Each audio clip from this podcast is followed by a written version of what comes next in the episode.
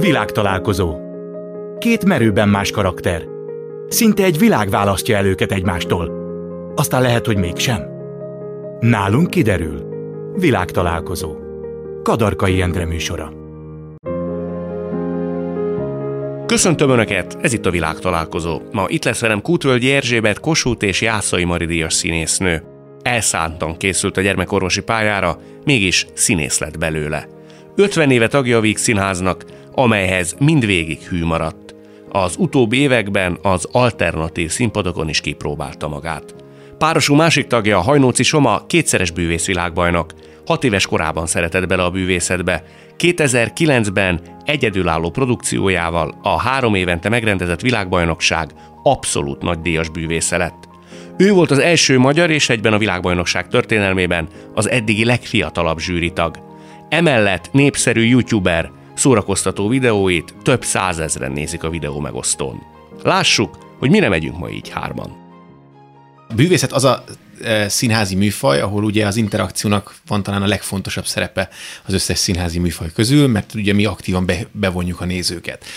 És ez e, hát érdekes lehetőségeket kecsegtet magában, hogyha a néző is szerepet kaphat az előadásban, és hogyha valaki kötekedő, vagy valaki kicsit önérvényesítő, vagy, vagy jobban nyomja magát, mint kéne, akkor abból adódhatnak olyan szituációk, amik nem feltétlenül kívántak, de nyilván ezt az ember idővel megtanulja kezelni egyrészt, másrészt meg igazából ez a kisebb része a közönségnek, vagy úgy értem a publikumnak. A legnagyobb része én úgy érzem, vagy tapasztalataim szerint inkább élvezni szereti a bűvészetet, és legtöbben az én barátaim is közül is legtöbben azt mondták, hogy nem mondjam el most már, hogy hogy csinálom a trükkjeimet, mert ők jobban szeretik átélni a csodának az illúzióját. De van olyan, aki kötekszik? Tehát kimondottan az a típus, aki mondott, hogy nem úgy kell vele eljárni, mint ami feltétlen előnyös lenne, akit le kell szerelni? Van. Igen, hát ugye részben a, ez a céges haknik csodálatos világa, ugye, a, ahol, ahol én megegyződtem, tehát én Azt ugye gyerekkoromban nekünk nem volt egy bűvészeket összefogó szervezet, mint mondjuk a stand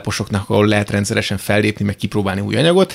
Én oda mentem fellépni, ahova lehetett, vagy ahova éppen elhívtak, és bizony ez sokszor azt jelentette, hogy mondjuk egy céges rendezvényen a büfé asztallal kellett nekem versenyt futni, és az volt, hogy most ki lesz az érdekesebb, én vagy a töltött káposzta, ami nem egy, nem egy könnyű helyzet. És ilyen rendezvényeken ugye sokszor enni, meg inni mennek az emberek, és hogyha picit ittasabbak, akkor jobban beleállnak helyzetekben, és én meg nem engedhetem azt meg, hogy tönkre vágják az előadásomat, tehát nekem is fel kell venni ilyenkor a kesztyűt, úgyhogy évek alatt én emiatt kellett, hogy megtanuljam kezelni ezeket a típusú embereket. Ami egyébként nagyon jót tett így utólag, mert most, hogy ugye rendes színházi közegben tudok meg saját esteken felépni, így sokkal egyszerűbb dolgom van már abban, hogy megnyerjem az embereket. Művésznő, hogy kell mondjuk egy renitens nézőt leszerelni? Nem aki föláll és balézik, aki elkezd a cukorka papírral hangoskodni. Hát attól függ, hogy mit játszom mert mondjuk egy Shakespeare-ben az ember nem teheti meg, de egy monodrámában bőven előfordul, hogy azt mondom, hogy most kérek egy kis csendet, hallják azt, amit én hallok. Most egyet fordít balra, egyet jobbra, most húzza ki, viszintesse, és most ki fogja nyitni, én kivárom azt is, hogy bevegye a szájába. Sőt, meg fogom kérni, hogy mondja meg, hogy citromos, gyümölcsös, milyen cukorkát tett a szájába. Na most ég, mint a rongy. Igen. Én pontosan oda mutatok, pontosan oda beszélek, ahol ő a cukorkát kibontotta. Ezért aztán a harmadik sor, negyedik sor, hatodik sor is nézi, kereskéli, az meg megy össze, vörösödik, Szóval ez attól, attól is függ, hogy... De milyen. ilyet meg is csinált többször? Volt ilyen, igen. És kélyes örömmel csinálta? Jaj, nagyon, nagyon.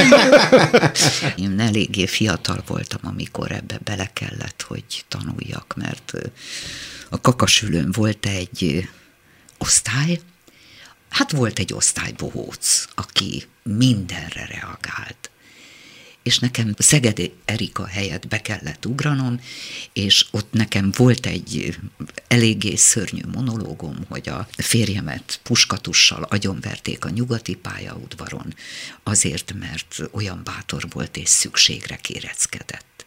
Ez volt pontosan a mondat, hogy szükségre kéreckedett. Ez volt a mondat vége. És akkor ott az amúgy is már nagyon nyüzsgő kis csapatból fölállt az osztálybohóc, és azt mondta, hát hangosabban, mint én, hogy mond ki nyugodtan, hogy, bocsánat, muszáj kimondanom, mert így mondtam, mond ki nyugodtan, hogy szarni ment. És úgy megállt bennem a levegő és tudtam, hogy civilnek nem lehet lenni. Tehát erre mindig tanított a mesterem, Vámos László, oda kerültem a vígbe, a Várkonyi, a kollégái mindig azt mondták, hogy soha civilként te nem reagálhatsz. De ez olyan megalázó volt, hogy fölálltam, ilyen szalma kockák voltak, szalmával borított kockának támaszkodva ültem, fölálltam, középre mentem, rámutattam oda, ahonnan jött a hang, és azt mondtam, hogy ajánlom megtekintésre a Hétköznapi Fasizmus című filmet. És ha ott meglátod majd a gázkamrában elégetett emberek szemüveg halmait, vagy amikor észreveszed a hajjal díszített muszka csizmákat, akkor talán érted, hogy miről beszélek. Én visszamentem és folytattam. Ez egy délutáni előadás volt. És hát ugye tudtam, hogy most már holnap föl fognak hívni, megyek, kifizetem a büntetést, kerül, amibe kerül, nem érdekel, ha a havi fixem oda megy, de akkor is. Na most az volt a szerencsém, másnap tényleg hívott a Várkonyi, mentem az igazgatói szobába, és azt mondta, hogy ide figyelj, hallom, hogy tegnap mi történt. Mondom, ne haragudj, főnök, bocsánat. Tudom, kifizetem. De nagyon megalázó volt a szituáció, bocsánat. Azt mondta, egyetlen egy szerencséd van, hogy az első sorban ott ült az én urológusom, akinek ott vannak a számjegyek a kezébe beleégetve. Mint túlélő. Mint túlélő. És fölhívott engem telefonon, és azt mondta, ki ez? Ki ez a csoda? Ki ez? Nem ragozom tovább, tudom. Szuperlatívuszokban elmesélte, hogy volt egy ember, aki érte kiállt. És akkor én azt mondtam, hogy Hát ugye az Isten hozta azt az urológust az első sorba, mert akkor én nem tartozom semmivel. Azt mondja, hát csak annyival, hogy megkérdezem, mit iszol. Hm. Szóval ez ö, tényleg nem szabad civilnek lenni, de ez nagyon megalázó volt, és hangos volt, és durva volt, és sose fogom elfelejteni. Neked volt olyan soma, ami aztán áttérünk a negatívumokról a pozitívumok irányába, de volt olyan, amire úgy gondolsz vissza, hogy te jó Isten, azt azért nem szeretném még egyszer színpadon átélni, mert tényleg azt éreztem, hogy itt most vége van a világnak. Hát szerintem aki aktívan színpadon dolgozik, annak vannak ilyen élményei, jó esetben sokkal kevesebb, mint, mint pozitív, de Ugye itt beszéltünk olyanról, amikor a közönség miatt van valamilyen helyzet, és a, én ezt teljesen átérzem, és meg is értem, hogy itt az a helyzet, hogy nekünk kvázi mosolyogva szórakoztatni kéne tovább, tehát hogy menni azon a pályán, amit ugye csinálunk, amiért jöttek az emberek, de ugyanakkor meg mi is emberből vagyunk a színpadon, és ha valaki beszól nekünk, valaki lekezel minket a színpadon, valaki így megpróbál megalázni, hát azt hagy ne hagyjuk már, főleg akkor nem, hogyha ez a mi előadásunk éppen, nem? Így, tehát, hogy így ez van, így van, így. Volt például egy olyan eset, ami, ami nem ilyen hecklerhöz, tehát ilyen beugató nézőhöz kapcsolódik. Kint voltunk Portugáliában egy TV felvételen, ez ilyen 2010-11 környékén, ahol a világbajnoki műsorszámomat csináltam, és néhány olyan dolog miatt, amire nekem nem volt ráhatásom, a színpadon 600 ember és 8 tévékamera előtt hanyat estem. És Hát, hogy, hogy gyorsan végig gondolom, hogy ilyenkor mit lehet tenni, mi a Jaj, helyzet. de jó helyzet. És lehet, hogy sokan lementek volna a színpadról. Az volt az érdekes, hogy nekem a, a világbajnoki műsorszám az egy elég technikás dolog. Ez a viszonylag a műsornak az elején volt, felálltam, folytattam a dolgot. Mintha mi se történt volna. Mintha mi se történt volna utána minden hibátlanul lement, mert arra annyira bennem volt, hogy ezek után már nem történhet semmi rossz, mert nem tudok elejteni valamit, és akkor mi van? És az volt a röhely, hogy a műsor végén, mert ezt már mindenki látja, hogy itt valami olyan dolog történt, amire nyilván én se számítottam, olyan vastapsot kaptam a közönségtől, mint addig szinte soha, ami nem azt jelenti, hogy most jobb volt a, a, a műsorom, mint mondjuk előző este volt, csak azt jelentette, és ez nekem egy nagyon fontos indikátor volt, hogy mennyire a közönség is emberből van, és mennyire együtt éreznek az előadóval ilyenkor a színpadon. Igen. Azt érezték, hogy ennek dacára végigcsináltad, Igen. és megnyerted a szimpátiájukat. Igen, és hálásak voltak ezért. Művésznő azt mondta, hogy milyen jó helyzet. Igen, ez egy jó helyzet? Ez nagyon. Ez zseniális. Ez, ez annyira jó helyzet, hogy, hogy valaki elnyaklik a színpadon és elesik. Hát az egy, nem, ezt... És hova vitatná? Ege, nem, meg kell, hogy mondjam, hogyha a kellékek az emberből nem gurulnak ki, mert biztos ott van, itt van, ott van, amott van, nem értek hozzá. Szegény galamba, amire ráestem. Hát, például azt nem lehetett már reptetni, a, a, az a szám ugrott, de hogy mondjam, ez az együttérzést nem a szakma, hanem az, aki nem esik el, hanem kényelmesen ül, az éli át, és azt mondja, hogy jó Istenem, fel tud állni.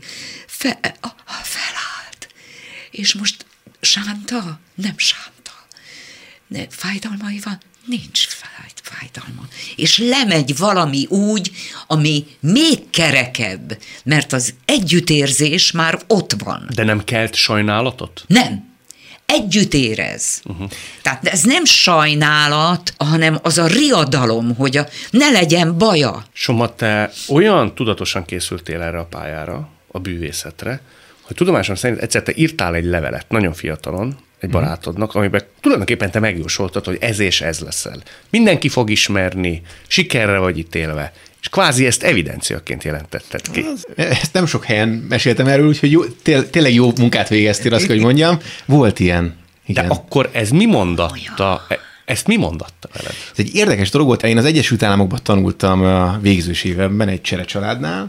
Ugye akkor még nem volt se Facebook, se Skype, semmi olyan tehát nem tudtunk csetelni, meg ilyesmi, úgyhogy a akkori, mai napig egyébként nagyon jó barátom, pont tegnap este volt nálam szusizni este, leveleztünk. Kézzel írt leveleket küldtünk oda-vissza egymásnak, és írtam a Dávidnak egy levelet, hogy mi újság van velem kint, leírtam, hogy mennyire hiányzik, ugye a gimis barátságunk hiánya, és aztán rátértem arra, hogy én úgy érzem, hogy engem a bűvészetben nagyon nagy dolgok várnak, hogy a világon mindenki ismerni fogja szakmában a nevemet, és le is írtam neki, hogy tudom, hogy most nevetségesen hangozhat, de hogy higgy el, hogy én, van egy ilyen nagyon erős érzésem. De ez érzés volt, vagy inkább hit? Hát figyelj, igazából szerintem az volt ezzel, hogy én nagyon akartam ezt, és ez egy ilyen önbeteljesítő jóslattá vált. Nagyon sok munka vezetett még oda, hogy belőlem legyen valaki, nagyon sok meló volt, idő, energia, pénz, odaadás, hogy valójában legyen belőlem valaki. Amikor megmutattam a szüleimnek ezt a levelet, egyébként már a világbajnoki címek után, a hugom azt kérdezte tőlem, de hát honnan tudtad? És mondtam, hogy hát nem tudtam. Csak szerintem, és pont erről van szó, hogyha az ember elég erősen, nem is az, hogy akarok valamit, mert ha akarok valamit, akkor azt élem meg, hogy nincs meg, hanem hiszem, hogy az meg lesz, te tudom. Tehát, hogyha én, én hiszem azt, hogy a gondolatoknak van egy olyan alkotó ereje, hogyha én látom azt, hogy fogni fogom, és érzem azt, hogy ez meg, meg kell, tehát hogy nem az, hogy ez egy opció, hanem ez így lesz, akkor az úgy is lesz. Nyilván itt nem arról van szó, hogy most elhiszem, hogy leugrok a tetőről és repülni fogok tudni, akkor repülni fogok tudni. Tehát értelmes határokon belül kell ezt értelmezni, de én hiszem azt, hogy az elég erős gondolatoknak ilyen tekintetben alkotó ereje van, és itt az én életemben is ez történt egy ilyen önbeteljesítő jóslat formájában. Nem arról van inkább szó, hogy az ember ilyen értelemben fanatizálja saját magát, és ezáltal csak és kizárólag a kijelölt út lesz számára az egyedüli járható. Ezáltal teremtődik meg az a lehetőség, hogy ezzel élni tudjon, semmint a körülmények kezdenének el hozzá alkalmazkodni. Nem gondolom, hogy ez van. Igazából mehetett volna más irányba az életem. Egész konkrétan én egyetemen a levél után körülbelül három vagy négy éven majdnem abba hagytam a bűvészkedést. Miért? Elsodorta az egyetemi élet, vizsgák, két nagyon viharos szerelmi kapcsolat. Mindig a nők. Mindig a nők. Igen. Vagy a férfiak. Vagy a férfiak, igen. Szóval igen. A bulik, és igazából teljesen kihűlt a bűvészet. És pont az egyik, a két szerelmi kapcsolat, ezt azért mondanám, hogy nem egyszerre volt viharos, hanem, hanem egymás követően. De amikor a másodiknak vége lett, annak úgy lett vége, hogy a lány kapott egy ösztöndíjat Panamába, elutazott egy évre, én ott maradtam szívem összetörve, és tudtam, hogy kell valami, ami boldogságot, örömet okozhat, és tudtam, hogy a bűvészet egy ilyen dolog volt nekem, annak ellenére, hogy akkor szürke volt, már nem volt kedvem se fellépni, se semmit, és akkor úgy elkezdtem megint vele foglalkozni, és rájöttem, hogy bizonyos értelemben a bűvészet is olyan, vagy egy hobbi is olyan tud lenni, mint egy kapcsolat, hogyha foglalkozok vele, hogyha adok neki, akkor ő is ad majd vissza nekem. Tulajdonképpen, ha akkor ott nem töri össze a szívedet ez a lány, akkor lehet, hogy nem is vagy bűvész? Ezt, e, most hagy, hagy ne menjek ilyen jóslatokba, hogy, hogy mi lett volna, vagy mi nem lett volna. Az biztos, hogy így volt, és nem bánod? Hát a, a kapcsolatot lehet, hogy akkor bántam, utólag nem bánom, hogy így alakult az életem. Művésznő nagyon erőteljesen és megszállottan akart gyerekorvos lenni. Nyolc évesen... Azon belül is gyerek sebész. Gyerek sebész. Quelle différence, monsieur? Bekerült nyolc évesen a kórházba, Igen. perforált vakbéllel, önt tulajdonképpen ott megmentették, látott ott egy olyan orvost, ami által azt érezte, hogy nekem ezt kell csinálni, hogy miért volt ez ennyire erős hatással a később életére? Mi rázta ott önt meg, hogy egy nyolc éves gyerek azt mondja, hogy én gyerekorvos, gyereksebész akarok lenni?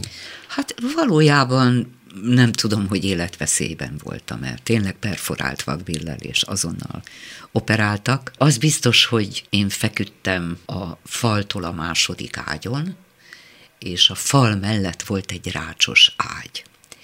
És a rácsos ágyban feküdt egy kislány, aki lehetett olyan három-négy éves. Mai napig nem tudom, fel tudom idézni, le tudom rajzolni, de nem tudom, hogy hány éves volt. Majd kiderül, hogy miért. Soha nem látogatták. Én nem babáztam. Egyetlen egy porcelán fejű babám volt, azt a hugom összetörte, soha többé nem akartam más babát.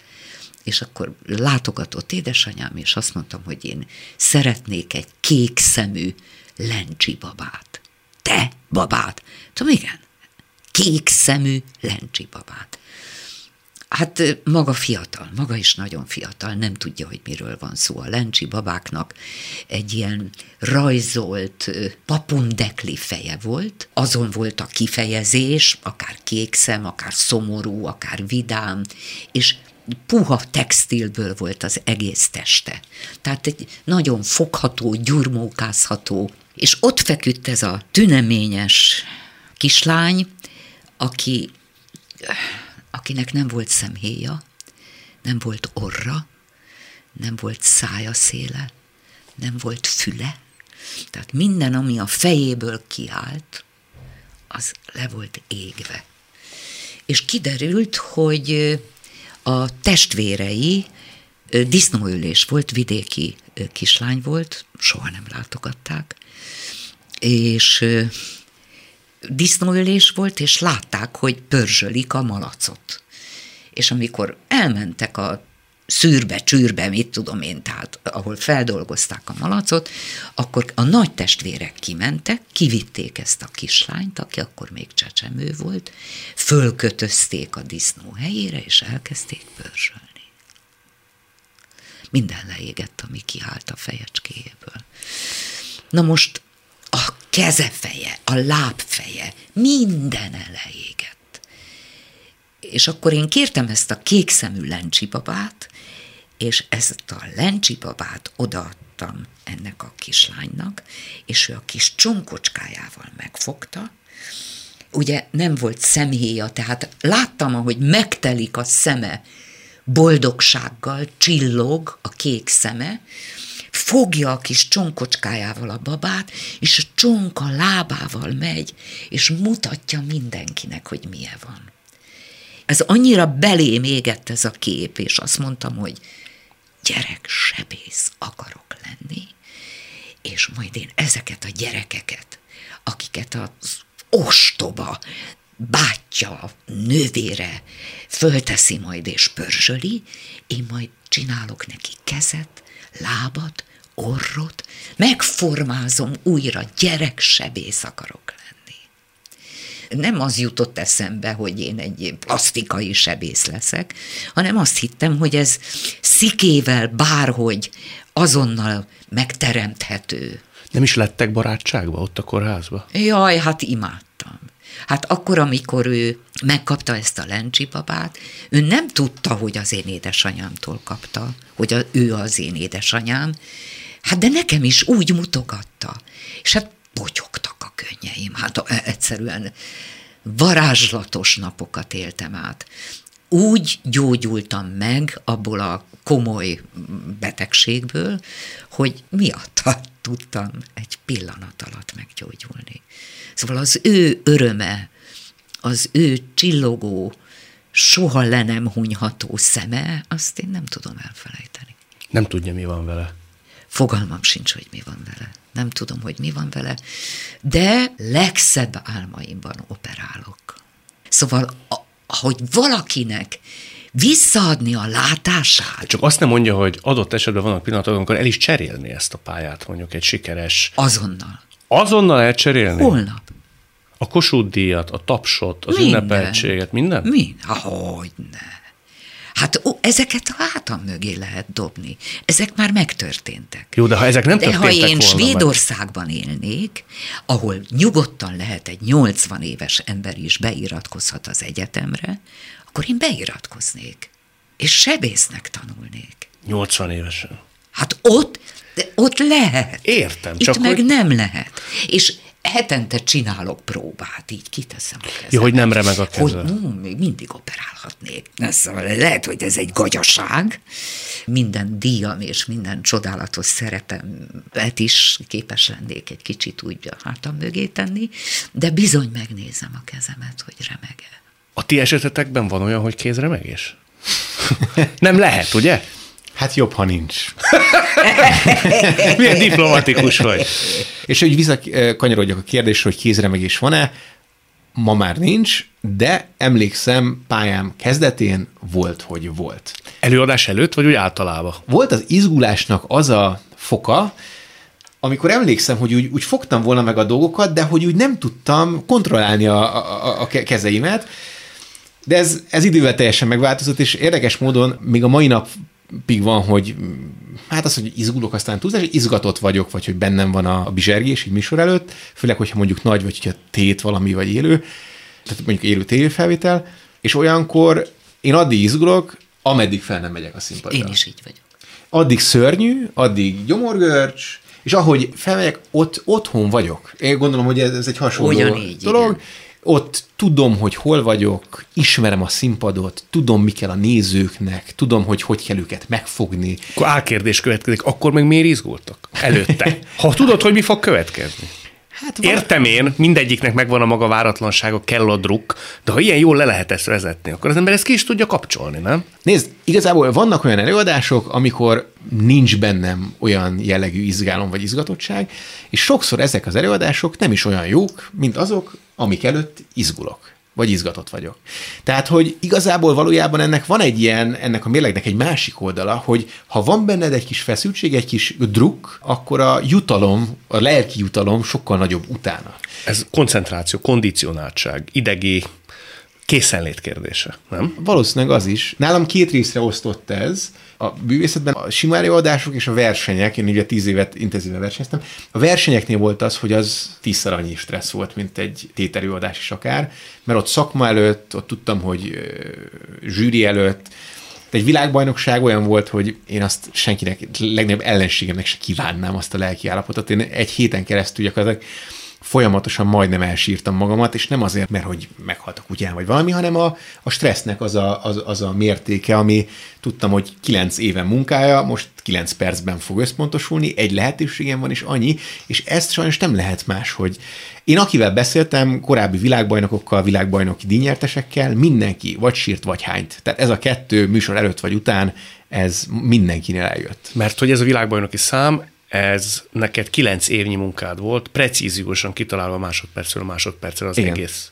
És hát ugye az a, az a nehézség, vagy az a dolognak a pikantériája, hogy, hogy ugye egyszer megcsinálhatod, és aztán három év múlva van megint világbajnokság, ahol megint kvalifikálni kell, olyas, mint az olimpia a sportolóknál. De ugyanazzal jöhetsz? Tehát ha elrontottad mondjuk az egyik évben három év múlva, hozhatod ugyanazt? Csak például pont az én műsoromnál, ahol ugye mobiltelefonokkal, még ilyen régi Nokiákkal bűvészkedtem, az a műsor még három év múlva, csak, csak hat év múlva már nem állt volna meg a lábán, mert már nem voltak olyan telefonok. Láttam olyan versenyzőket, akik összetörtek a világbajnoksági versenyzés nyomása alatt, kipotyogtattak csak egyet, és akkor, mint a dominó, pak, pak, pak, pak, pak, és jött az összes többi hiba is, ezért van az, hogy mondjuk egy VB-re vagy egy olimpiára felkészülés, az nem arról szól, hogy a fogásokat kell, hogy begyakoroljam, hanem hogy azt a lelki állapotot a versenyről versenyre menetelve meg tudjam tapasztalni, és úgy fel tudja készülni, hogy a nyomást tudjam elviselni. Itt már réges nem a fogásokról van szó, vagy arról, hogy éppen mit mutatok. Nyilván fontos, hogy jó műsor az alap, de hogy, hogy, hogy, hogy ezt a stresszt kell vinni, és pont ezért van az, én mai napig nagyon szeretek olimpiát nézni, nagy világversenyeket nézni, amikor egy úszó, vagy egy futó, főleg amikor magyar színekben ugye van egy kis kötődés is hozzá, én úgy tudok nekik szurkolni, vagy ha nyernek, én nem, nem szégyellem, én el tudom magamat sírni a tévé előtt. Én is. Mert valószínűleg azért, mert megéltünk olyan típusú fönt és lenteket, hogy tudunk ehhez kapcsolódni, és tudom, hogy nekik sem az a 100 méter gyorsúszás volt, amit ott beugrottak, és az 50 másodperc, egy perc, amit leúztak, hanem az, hogy előtte volt 20 év, amikor heti 12 edzés, és hogy mindent erre tett föl. És az nagy áldozat, az nagyon nagy áldozat. Majd beszélünk arról is, hogy mi mindenről kell mondani egy bűvésznek, mert tudom, hogy te nagyon sok mindent tettél bele. De ha már arról beszéltünk, hogy izgulás, meg Igen. tét, Igen. lehet, hogy furcsa lesz, amit mondok, de én most a készülés közben döbbentem rá arra, hogy az ön apósa volt Örkény István. Igen. Önben volt-e elfogódottság? Legalábbis kezdetben, Sem. hogy egy 20. századi élő legenda családjába kerül be. Ah. Nem? Nem. De ez kimúlott örkényéken, vagy ön volt ilyen jó kiállású önbizalomittes ember? Voltam pimasz. Igen? Nagyon pimasz voltam ő mondott egy nagyon rossz mondatot, és onnantól kezdve én hát elég sokáig pimasz voltam vele. Azt tudhatjuk, hogy mi volt az a rossz Ahogy mondat? ne, vérrokonok, és én játszottam benne azt, aki fejből tudta a menetrendet a vérrokonokon belül. De a teljes menetrendet Magyarországon fejből tudta. Ezt írta az örkény, hát most csinálják.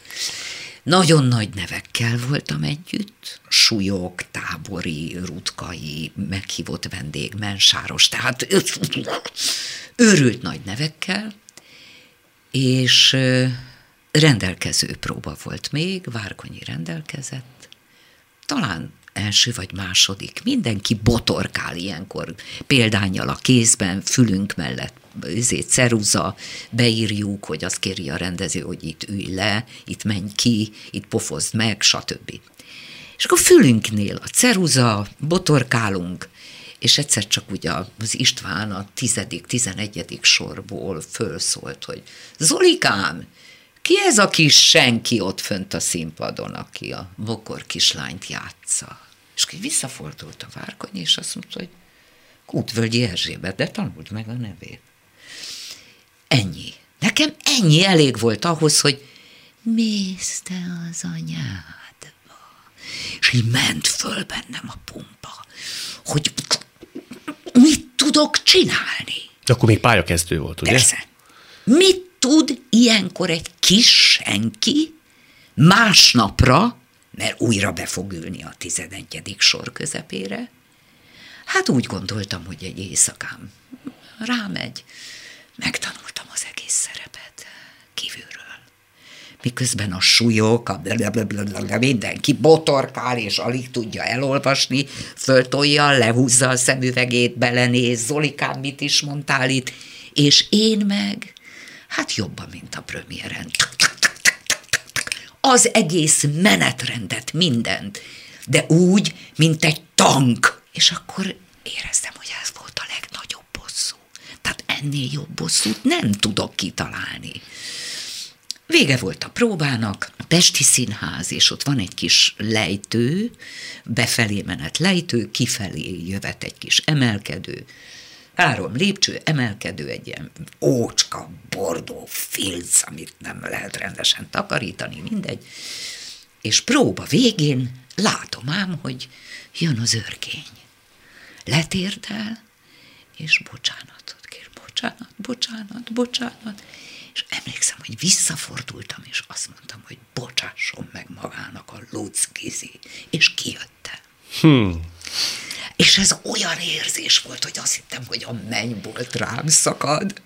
No, de ekkor még nem ismerte a fiát. Á, dehogy. De és eltelt x év, Eltelt mondjuk másfél év, ahogy én elküldtem, és bocsásson meg magának a Lutz és a kaposváriak jöttek, és vendégjátékra jöttek a végbe.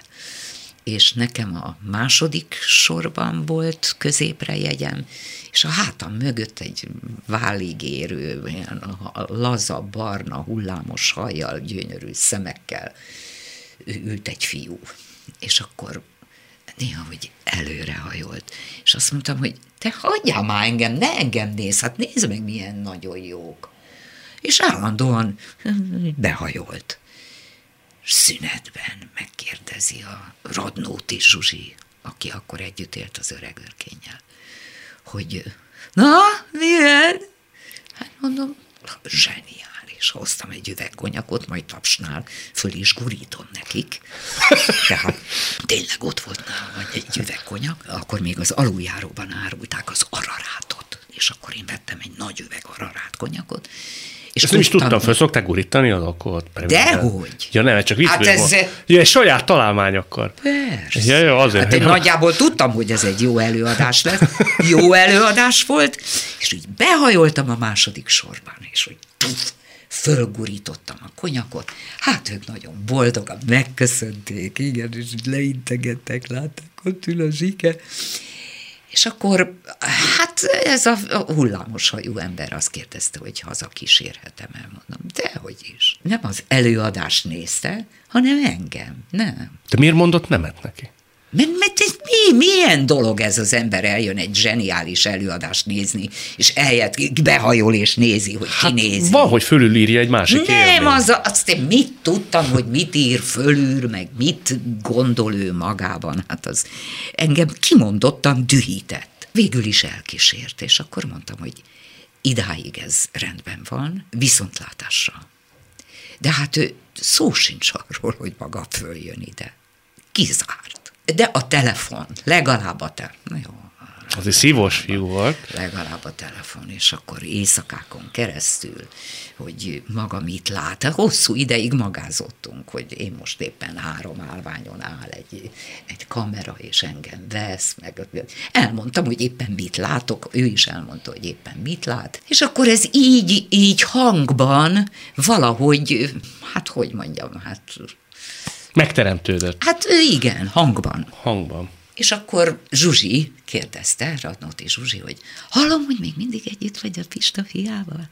Mondom, milyen Pista fiával? Ugyanis bemutatkozott ő nekem, és azt mondta, hogy Kökény Antal. És én mondtam, hogy én meg a kutas böske. Mert ha valakit Kökény Antalnak hívnak, akkor én vagyok a kutas böske. Tehát én tényleg azt hittem, hogy ő Kökény Antal. Fogalma. Mert egyébként hadar, mai napig hadar, de én tényleg úgy értettem, hogy Kökény Antalt mondott. Erre mondtam én azt, hogy én meg a kutas böske. És akkor ez sokáig így. És akkor apercipiálódott, hogy basszus, ez az őrkény fia. És akkor én mondtam neki, hogy szó sem lehet róla, hogy egy telefon, hogy hazakísér, kizárt dolog. Hát én úgy utálom a maga apját, hogy ez kizárt. Ja, mert ilyeneket is mondtam neki, hogy lehet magának annyi kosúdia, amennyit akar. Ja, Lutz Gizinél. Persze, mindent. És akkor, hát ő meg erőszakoskodott, addig erőszakoskodott, addig erőszakoskodott, míg én föl nem mentem az ő cseléd szobájában, ahol lakott, a Mese utca 5-ben.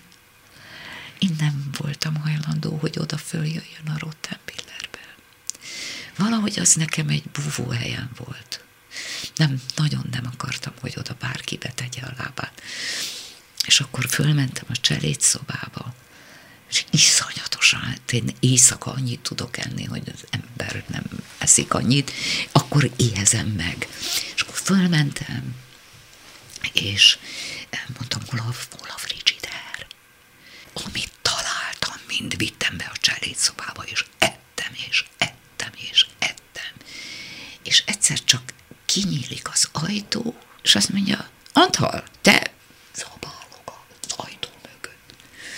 Antal, te, te vittél ki mindent a frigiderből? I- igen, én. Na, de mi? És hol van? Hát, és akkor úgy előbújtam, és azt mondtam, hogy hát én, én eszem, amit kivettem a frigiderből, mert nagyon éhes vagyok. És te ki vagy? És mondtam, hogy hát én Gútföldi Erzsébet. Gútföldi Erzsébet. Éjszaka volt. Komolyan. Na mondta a mamája, és békén hagyta a fiát. Hála a jó Istennek, mert nagyon-nagyon jó barátnők lettünk. Nagyon. Már régen nem éltem az Antallal. Már réges-rég megszületett Iván fiunk. Már régen külön éltünk, és mi még mindig összejártunk. Most örkényről beszél, vagy az édesanyjára? Az édesanyjára. De örkényen sikerült aztán kibékülni, tehát jó lett a viszony, nem? Hát, olyan lett a viszony, hogy neki volt egy nagy pillangó fotelja, az biztos ismerette is. Ez a nagy fotel, ami nagyon szép verandájuk van a Pasaréti úton. És ő háttal ült az ablaknak, tehát ő nem látszott ebben a nagy fotelben, és bennünket, Antalt meg engem, a fényre ültetett, és azt kérdezte, hogy na hát akkor mi történt a héten? És ő várta a két kis ellenálló, mert mi akkor nagyon ellenállók voltunk, és nagyon nem akartuk építeni a szocializmust, és akkor nekünk el kellett mondani, hogy mi volt a héten.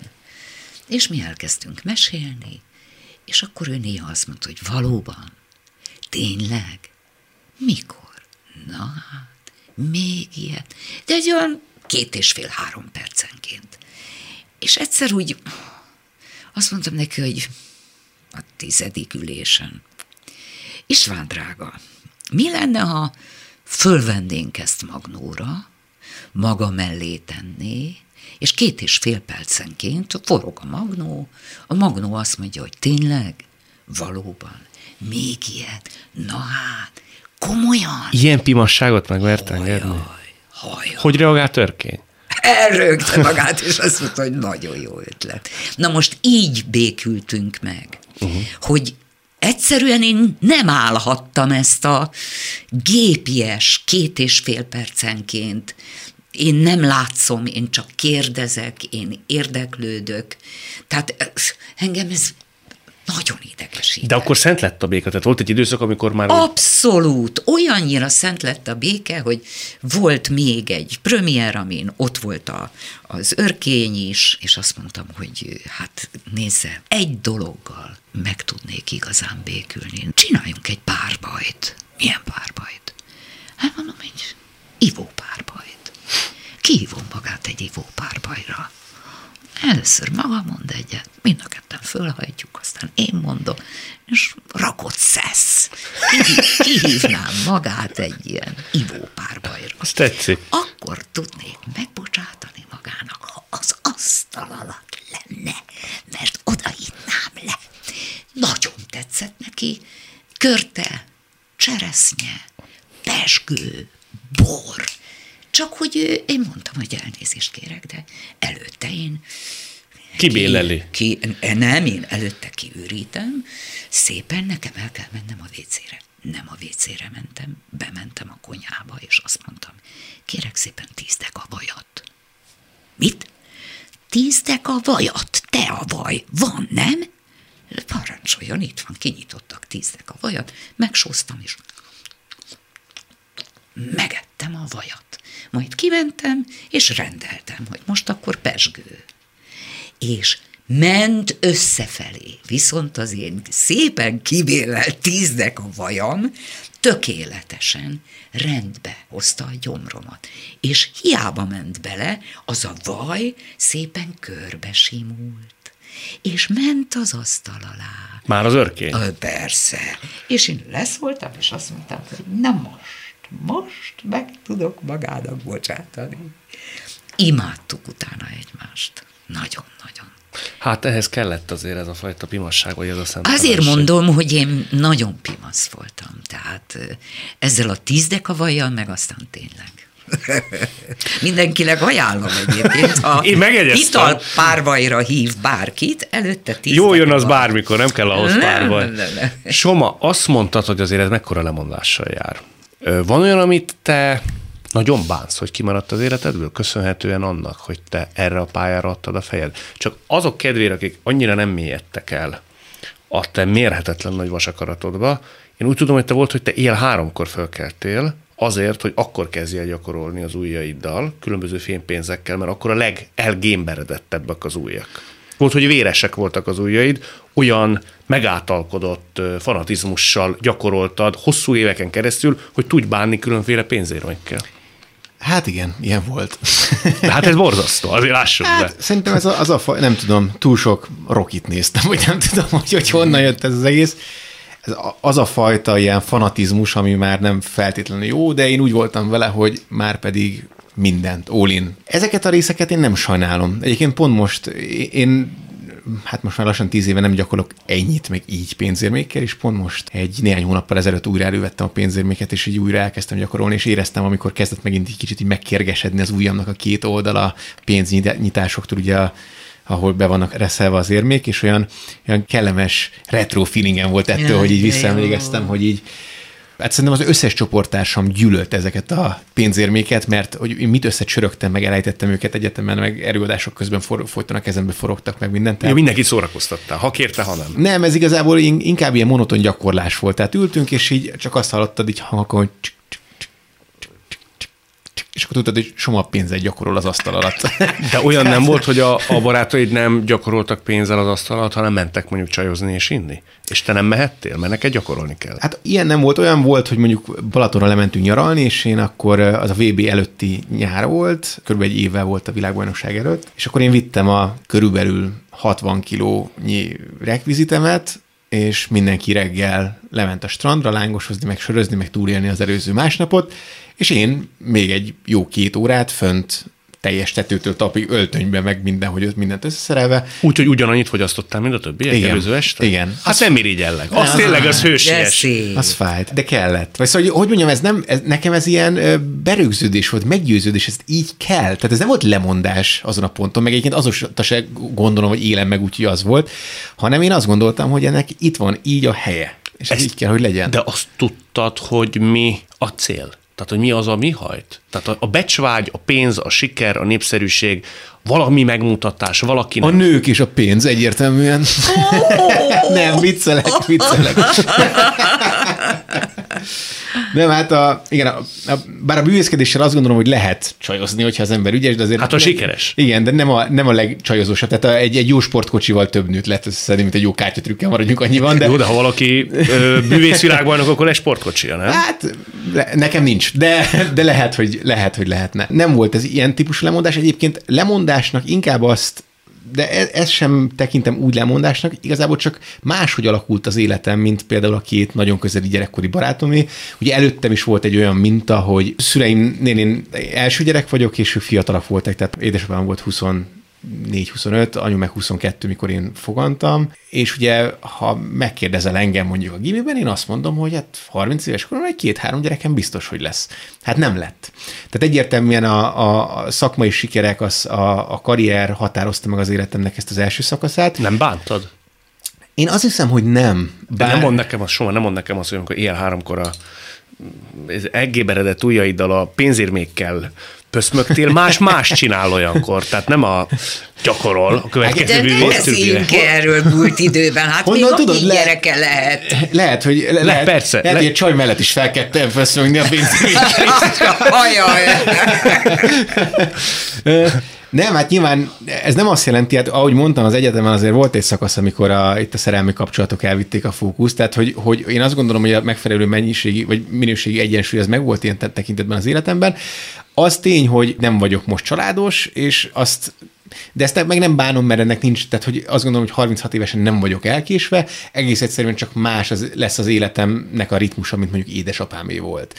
Volt egy néhány év, amíg ezt így helyre kellett rakjam magamban, tehát el kellett, hogy fogadjam, hogy nem kell ugyanazt a mintát követni, nem kell ugyanazt az utat járni, amit a szüleim jártak, de ezen most már évek óta túl vagyok, és akkor ezt ugye helyre sikerült rakni.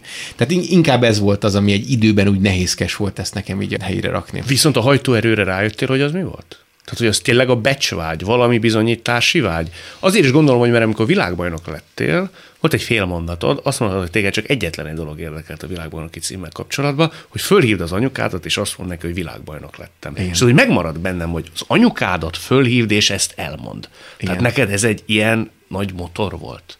Valamiért igen. Nekem a szüleim nem ilyen maximalisták, tehát mindig hagyták, hogy kibontakozzunk a hugommal, hogy kipróbáljuk magunkat, hogy belebukjunk bizonyos dolgokba, de mégis valahogy az mozgatott nagyon. Nem az volt cél, hogy világbajnok legyek, hanem az volt a cél, hogy felhívhassam és elmondhassam. Egy, tudom, hogy ez a kettő együtt kéz a kézben jár, de, de hogy, hogy a motiváció az inkább az édesanyámmal való kapcsolat körül forgott, és nem a hírnév körül.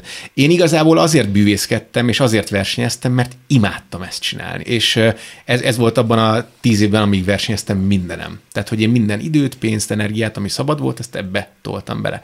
És nekem ez nem egy nem kötelességtudat volt, a szüleim ezt nem akarták, ők nem, nem olyan voltam, mint egy sportoló, aki toll hátulról valamelyik szüleje, és addig üti, ameddig nem lesz első egy versenyen, ők, ők ezt rám hagyták. Valahogy ez, ez belülről fakadt, egy belső motiváció, belső indítatás volt ennek az egésznek a hátterében.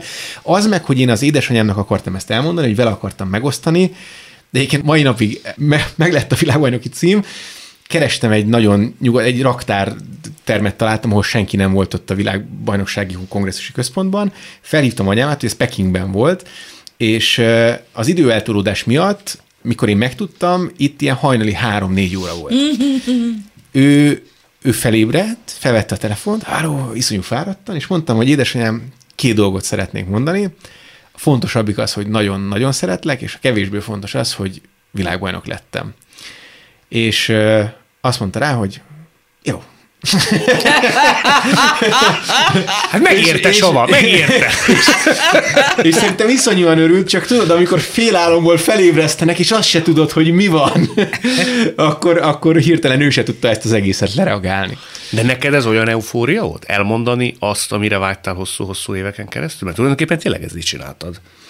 Ezek szerint. Én, én, én előtte nem ez volt a, a cél, csak ott valahol ez ebben összpontosult. Én azt gondolom, hogy részben az volt ennek az oka, amit, eh, amit már meséltem is, hogy ugye egy nagyon nagy stresszel jár egy ilyen világbajnokságon való eh, részvétel, ott a lelki megterhelés, hogy ott, hogy én valahogy egyben tartsam magamat, én édesanyámhoz nyúltam vissza. Tehát eh, én a, a mindig is, nekem mindig is nagyon közeli, nagyon jó kapcsolatom volt édesanyámmal, és az ő nyugodtsága, meg az ő, ő szava, meg a hangja kellett ahhoz, hogy megnyugtasson engem, úgyhogy ráadásul egy, ugye, a, egy hétig ment a, ilyenkor a vb a verseny, az elő fordulók azok öt napig mennek, és én az utolsó nap voltam, és addig folyamatosan megy az összes többi műsorszány, tehát én már síkideg voltam, de minden nap az anyám hozott valahogy így vissza a, a földre. Beszéltem vele telefonon, megnyugtatott, hogy, hogy valahogy nagyon visszanyúltam a gyökerekhez. És szerintem részben emiatt volt ez, ez, hogy vele akartam nagyon megosztani, és hogy ez volt a motiváló tényező, amiről most itt beszéltünk. Tehát ne úgy képzeld el, hogy évekkel azelőtt is ez lett volna a cél, hanem ott abban a helyzetben az a, a, a anyu egyébként a mai napig mondja, hogy ott az nagy ő, éjszaka végig így félelmbe forgolódva, gyertyát gyújtva, meditálva gondolt rám. Tehát azt mai napig mondja, hogy ilyen nagy boszorkányság történt ott a háttérben, hogy, hogy, hogy, hogy nagyon velem volt ténylegben. Művésznőnek is lehet ilyen története, nem? Mert a tengeren túlon van a, a fia, ugye? Igen. Milyen gyakran jön haza? Évente egyszer mindig hazajön, most, most nem jött. A pandémia a miatt? A pandémia miatt, igen. Évente egyszer mindig hazajön, két-három hetet itt tölt, és akkor hát krumpli főszelékkel kell várni. Mert az a kedvence, hogy az a specialitása művésznőnek? Speciálisan jól csinálom, de az a kedvenc. Az a kedvenc. Meg a galuskája nagyon jó, úgy értesültem, ugye? A gríz galuska Ugye? zseniális. Meg a citromtorta, én úgy hallottam. Azt is jól csinálom. Hát, Te is készültél, ugye? Igen, azt is jól csinálom, igen.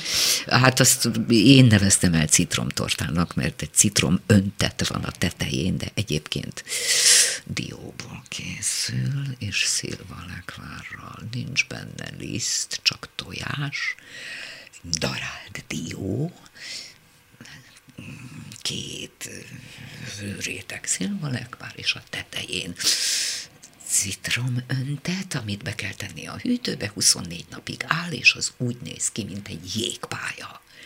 Gyönyörűen megkeményedik. 24 napig? 24 óráig. Óráig, bocsánat, félreértettem, csak mondom, úristen. 24 óráig betenni a hűtőbe, az ott megkeményedik, és amikor az ember vágja, akkor úgy recseg rajta az a finom, megdermett citrom. Mm. Hát ön érzékletesen mondja el, hogy az ember még ha nem is édes szájú. Nagyon-nagyon. Én közben cukorbeteg lettem, úgyhogy nekem ez, mit mondjak, hát egy nagyon vékony szeletet azért muszáj megkóstolnom. Neked mi a bűnözés, amikor ilyen nagyon fegyelmezetten élted, vagy éled az életed? Egyébként ez a mai napig így van? Tehát egy bűvész élete végéig fegyelmezetten él? Igen.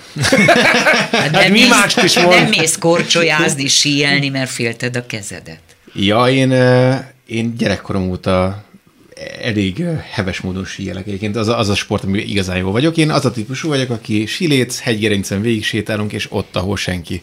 Ott jövünk le. Én éveket jégkorongoztam, Ne! úgyhogy én, én, nem, én nem gondolom, hogy... Szóval persze vigyázok a kezemre, meg, meg há- hál' Istennek nincs, nem, nem történt vele soha semmi baj, de, de nem, tehát én- azt gondolom, hogy attól, hogy nem csinálok semmit az életben, attól, tehát ugyanúgy rám esett is zongora az Jaj, utcán. de tisztellek, jaj, ez olyan, mint amikor én hidegre, meleget, meregre, hideget, hogy jégkockát rapogtatok, hogyha tüszös a mandulám, akkor jégkockát kell rapogtatni. Tényleg? Ja, azt, Kicsit lehűti. Lehűti, és le lehet kapargatni a tűzőket. Benyúlni. Igen. Persze. Lefagyasztja, leszeden, és már mehet a móka. Én a szakmám belül lettem nagyon híres, tehát bárhol mentem külföldi kongresszusokra, szakmai rendezvényekre, szemináriumokat tartani, stb. Ott nyilván tártkarokkal fogadtak, és mindenki engem várt. Én ezt egy nagyjából 5-6 évig csináltam a VB után, nagyon, tehát nagyon sokat évi 30-40 külföldi út, utam volt, és akkor kicsit sok lett. Ugye egyedül mentem mindig, hiányoztak a barátok, hiányzott a család, és elkezdtem kikopni itthonról, és akkor, akkor indultunk el egy picit jobban itthon, és az utóbbi 5-6 év meg arról szólt inkább ez az itthoni építkezésről. Én úgy érzem egyébként, hogy itthon egyre többen megismerik a nevemet, egyre többen a bűvészetet velem társítják, vagy velem kapcsolják össze. ez frusztrált korábban, amíg ez nem így volt? Nem. Nem? Nem, inkább, inkább cél volt, hogy ez így legyen, és nem azért, mert én hírnévre vágyok, egész egyszerűen azért, mert minden, amit csinálok, igazából mindent szeretek, de a legjobb az élő előadásokat a színpadon megtartani. Annál nincs jobb. Tehát azt gondolom, hogy ezt nem, nem azt mondom, hogy megegyezhetünk benne, de hogy az élő előadásnak van egy olyan jellegű varázsa, amit nem igazán tud semmi se helyettesíteni, és zárójelben szúrnám be ide, hogy a Covid, bár nekem egyébként nagyon sok mindent hozott az életembe, már hogy mivel kellett valamit kezdeni az időmmel, energiámmal, de amit nem tudott semmi se pótolni, azok az élő előadások voltak, ami, ami nagyon hiányzott. És a cél az volt itthon is, azért indítottuk el ezt az Illúziómesteri gálasorozatot, azért szerződtem a Sóder Klubbal, a Duma Színházzal, azért eh, kezdtünk YouTube-ra videókat csinálni, amellett, hogy szeretek videókat csinálni, de hogy azért lett minden magyarul, hogy kiszolgálják azt, hogy az emberek megismerjenek, és hogy élőben tudjak úgy színházi előadásokon szórakoztatni, hogy ne legyek rászorulva arra, hogy el kell oda utazzak Franciaországba, Kóreába, Amerikába, Párizsba, vagy ide-oda-oda, mert az is tök jó, csak ez a része megvolt az életemnek, és nagyon, tehát tök jó volt utazni, de elég volt, és igazából most ez tudom, ilyen furcsa hangzik, de, de Székesfehérváron ugyanúgy tapsolnak, mint Las Vegasban. Tehát, hogy, hogy, és ez így van, és ugyanúgy élvezik a, a, az előadást, és én nekem igazából majd, hogy nem mindegy, hogy ho- hol tartom. Valószínűleg pont azért, mert Vegasban is adtam elő négyszer, megvolt az is, nincs, nincs bennem egy olyan drive, hogy most muszáj lenne valahova eljutni, tehát nyilván ez is hozzájárul ahhoz, hogy ezt könnyebben el tudom engedni a külföldöt, mert hogy már megvolt, de a cél az, hogy itthon minél többen megismerjenek, és hogy itthon minél több embert szórakoztathassak. Hát meg könnyű ezt úgy, hogy az ember már kétszeres bűvészvilágban, de ezt megjegyzem ezt a mondatot, Székesfehérváron ugyanúgy tapsolnak, mint Las Vegasban. Kútvölgyi Erzsébetet és Hajnóci Somát látták, hallották. Én nagyon élveztem, köszönöm szépen. Mi köszönjük. Mi is köszönjük. Világtalálkozónkat nem csak hallgathatják, de végig is nézhetik. Iménti beszélgetésünk hamarosan már látható lesz YouTube csatornámon is. A mai adás létrejöttében köszönöm Rózsahegyi Gábor és Varholik Zoltán segítségét. Találkozzunk jövő szombaton itt, a Klubrádióban. Viszont hallásra!